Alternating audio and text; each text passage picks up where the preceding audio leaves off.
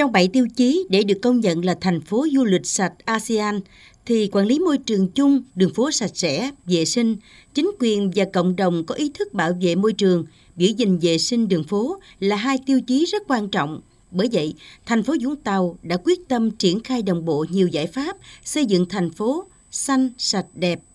Thành phố Vũng Tàu đã ban hành nhiều chỉ thị tăng cường quản lý trật tự, vệ sinh môi trường. Chính nhờ vậy, đến nay, trên địa bàn có 100% dân cư đăng ký bỏ rác đúng quy định, tỷ lệ thu gom rác thải sinh hoạt trong khu dân cư đạt khoảng 98%.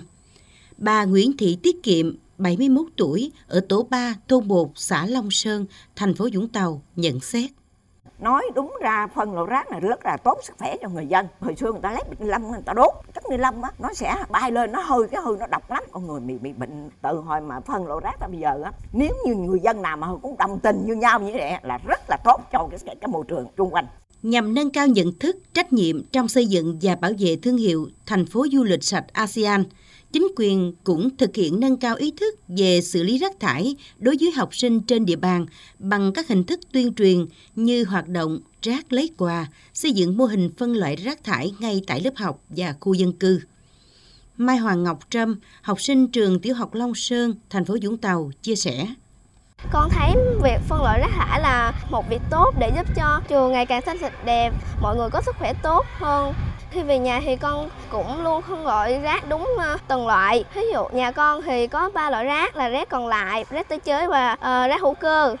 Theo ông Phạm Khắc Tụ, Giám đốc Ban Quản lý và Hướng dẫn Du lịch thành phố Vũng Tàu, rác của du khách để lại trên bãi biển, đặc biệt là vào dịp lễ Tết rất nhiều đã tạo nên những hình ảnh phản cảm bởi vậy, thời gian qua, lực lượng chức năng và các phường có bãi tắm đã thực hiện nhiều giải pháp cải thiện tình trạng xả rác như cấm ăn nhậu, xả rác trên bãi biển, tích cực tuyên truyền cho người dân, du khách hiểu.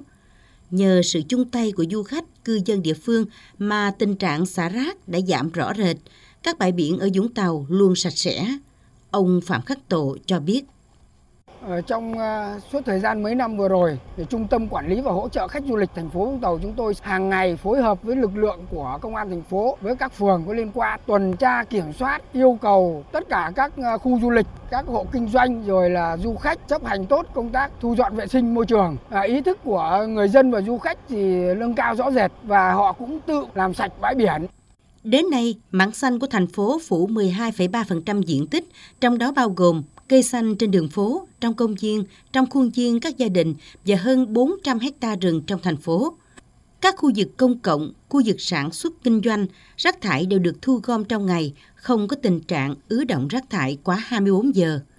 Bà Nguyễn Thị Thu Hương, Phó Chủ tịch Ủy ban Nhân dân thành phố Vũng Tàu cho biết, để đạt được danh hiệu thành phố du lịch sạch ASEAN, thành phố Vũng Tàu phải đạt 7 tiêu chí bao gồm